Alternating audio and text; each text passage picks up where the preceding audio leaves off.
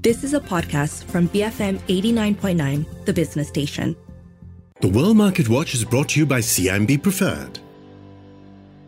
BFM 89.9, 7.06 a.m. on Thursday, the 22nd of December. You're listening to The Morning Run with me, Shazana Mokhtar Chong Jensen and Wong Shao Ning. We did receive a message from a listener this morning uh, letting us know that it's winter solstice uh, day today, and there's a greeting. Uh, uh I'm going to ask my fellow colleagues to pronounce it Dong Si, Dong I wouldn't know. have to rely on Shao Ning. Well, yes, it is that day today, so. Well, basically, basically happy eating your little uh, glutinous rice balls. Okay, enjoy that moment. Spend time with your family. It's also because we celebrate this because it is the sh- it is the day with the fewest hours of sunlight in the whole year, making it the shortest day of the year. There we go. That's the winter solstice. And happy eating dumpling day is very easy to say. As always, we're going to kickstart this morning with a look at how global markets closed overnight. So US markets built on their gains from the previous day. The Dow was up 1.6% and both the S&P 500 and Nasdaq were up by 1.5%. In Asia markets, the Nikkei was down by 0.7%, Hang Seng was up by 0.3%, the Shanghai Composite was down by 0.2%, the Straits Times Index up by 0.1%, and the FBMKLCI it was down by 0.3%. So, for more thoughts on what's moving markets, we speak to Tony Nash, CEO of Complete Intelligence. Good morning, Tony. Thanks as always for joining us. Now, this week we saw results from Nike and FedEx that, that beat market forecasts, and this also seems to be uh, buoying the uh, U.S. markets. Do you think that um, these are positive indicators of resilience in U.S. retail sales and that not all is doom and gloom as far as consumer sentiment is concerned? Yeah, I think certainly on the Nike side, um, they they obviously did well, and consumers seem to be shrugging off price rises. Uh, at the same time, Nike uh, says they've cleared a lot of their inventory, which they had, uh, everyone had a lot of in- inventories from overbuying because of supply shocks. So, you know, what a lot of these retail firms are seeing is higher price, but slightly lower volume. So we expect to see that trend going into Q1, maybe Q2 of next year um, across kind of high quality retail and consumer firms. We will see uh, marginally lower volumes, um, but we'll see higher price and likely higher revenues as well. Anthony, sales of previously announced US homes have fallen for a 10th straight month in November, whilst consumer confidence rose by more than forecast, the highest since April. What do these data points tell us about the state of the US economy? Yeah, I think the, the housing one is worrisome because that's where most Americans um, kind of feel their wealth. If they feel their house price rising, then many Americans feel more comfortable spending. So, and retail sales, um, I guess, can be a reflection of that, but also there's the seasonal nature of it. So, I think the more worrying part of, of it for me is housing and housing values and mortgage applications uh, and that's a you know that, that's a real concern across the economy. And if we start to see contracting in spending, it's probably because of the sentimental issues there. And Tony, while we're speaking about the US, maybe you can give us an update about uh, the winter weather there at the moment and the cold snap that's expected this week. We did see last year how um, a cold snap uh, disrupted uh, markets in Texas and in the energy grid there. Mm-hmm. What's the outlook going um, into this week? Oh, great. I'm in Texas. We are preparing for uh, temperatures well below freezing uh, tomorrow night and through the win- uh, weekend. Uh, the governor here, uh, over the past two years, since we had that obviously that embarrassing issue. They put a lot of focus on the uh, electronics, uh, sorry, electricity regulator and infrastructure. They fired the board. They got a bunch of different people in to run it, um, and uh, they spent quite a lot on infrastructure actually. So. Um, we're hoping that we won't see big outages. This is not as long of a cold slap, snap as we had in February of 21. Um, this is just a few days, which is good. So, um, so I don't think we'll see the alarm that we saw and have the damage that we we had two years ago.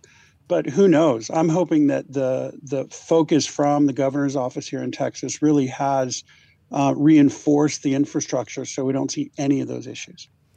Tony, let's shift our attention to Asia and let's look at Japan because they made a surprise move, especially uh, from the Bank of Japan, because they're changing their yield curve control policy. Uh, why do you think Bank Bank of Japan is shaking things up now? Yeah, there are a couple issues. First, you know, the the real buying power of a salary is obviously down in Japan because of inflation and because of the weak yen. It's down pretty dramatically. So people in Japan are feeling it pretty hard. And so the BOJ had to do something to um, improve the buying power of yen based salaries. Uh, and so I, you know, part of it I believe was this. Uh, part of it is, you know, Kuroda is out in April of 23, I believe. And I think uh, the BOJ wanted to signal a policy change before a new chair came on. Because if you had a new chair and a new policy, the uncertainty around both of those could really cause shocks and panic around markets. So I think uh, obviously Kuroda has been in, in, there for 10 years and he wanted to um, uh, start that policy change so that people understood the vision uh, and the direction of it before his exit to allow for a smooth transition for the new uh, BOJ chair.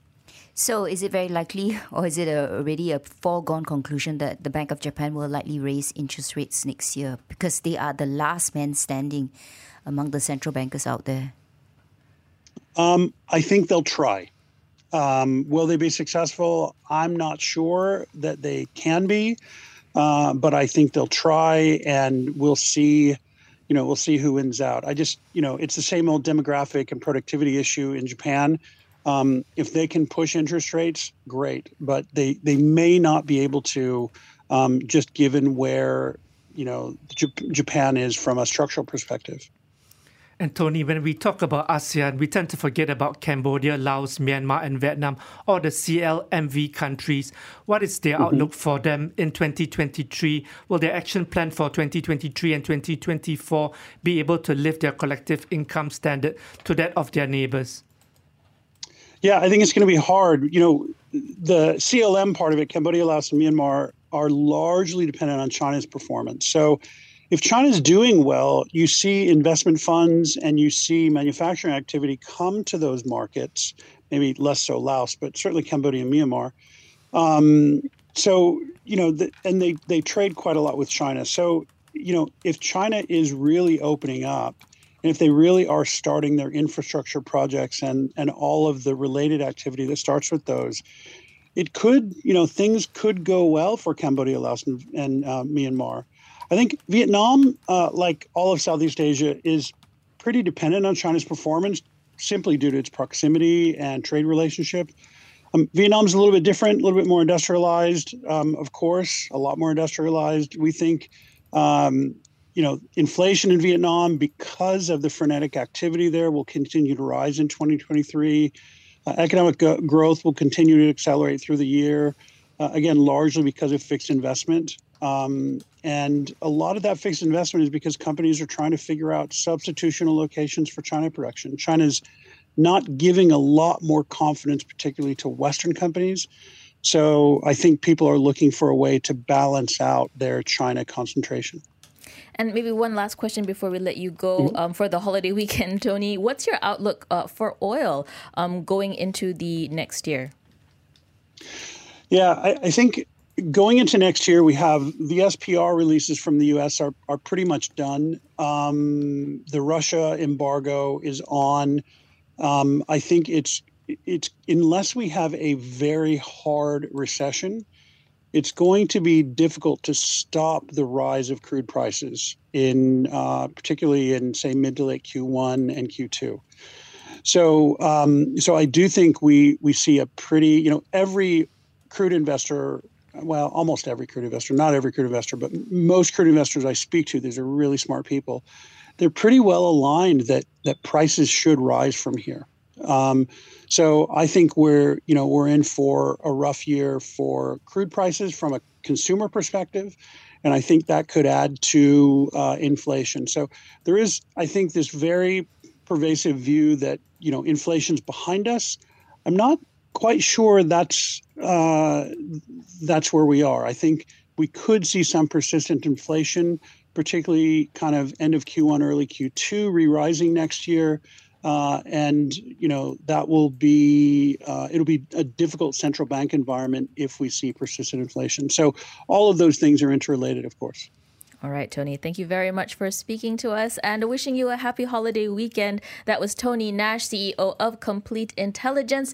Ending the conversation there, perhaps not so much on a holiday note, given that uh, he is uh, forecasting a possible uh, oil price increases in the future, which doesn't look good for inflation and for central bank action. Yeah, for sure. But I think with China reopening, possibly, and this bad weather short term, there's pressure for oil prices to actually rise. Yeah, I think what what was actually quite interesting is that he did say that the 10th straight dip in uh, US home prices is something that's actually quite worrying. And I think it comes at, on the back of rising interest rates as well, and also uh, higher costs of repayments for US consumers. So it could lead to something a bit more sinister going forward. okay. Sinister, Jensen. Sounds so ominous. Well, let's uh, turn our attention to semiconductors because semiconductor maker Micron announced that it would reduce its headcount by about 10% in 20 2023. And this is just the latest example of a tech industry slowdown affecting employment. We have seen a similar news coming out of companies like Intel, Nvidia, and Qualcomm. Um, just for you know your information, Micron has about 48,000 employees, so 10% of that, you can do the math and uh, its shares actually fell over 1% in extended trading. It also suspended 2023 bonuses, and it ex- expects to make a $30 million charge in the current quarter. And this move actually comes on the back of uh, rather poor first quarter numbers, where they reported a loss per share of about 4 cents a share and $4.1 billion. And, this, and it's also facing an environment where PC sales have already started to slow or shrink. Market doesn't really like this stock because it is already down 45% on a year to date basis. Uh, if you just look at the broader NASDAQ, that is just down 31%. Uh, but the street, the analysts, seem very reluctant to change their call because there's 29 buys, 8 holds, 2 sells. Consensus target price for this stock, 65 US dollars. Regular market hours trading, the stock was actually up 51 cents to $51.19. All right. If you want to hear more about the semiconductor industry outlook, you can look up the podcast uh, from yesterday. We spoke to Alex Holmes, senior economist of Oxford Economics, on whether 2023 will continue to be a challenging one for the APAC semiconductor industry. 7:18 in the morning, we are heading into some messages and when we come back, we're going to take a look at the top stories in the newspapers and portals this morning. Stay tuned. BFM 89 99.9. The World Market Watch is brought to you by CIMB Preferred. Moving forward with you. Visit cimbpreferred.com.my for their preferential services beyond banking. You have been listening to a podcast from BFM 89.9, the business station. For more stories of the same kind, download the BFM app.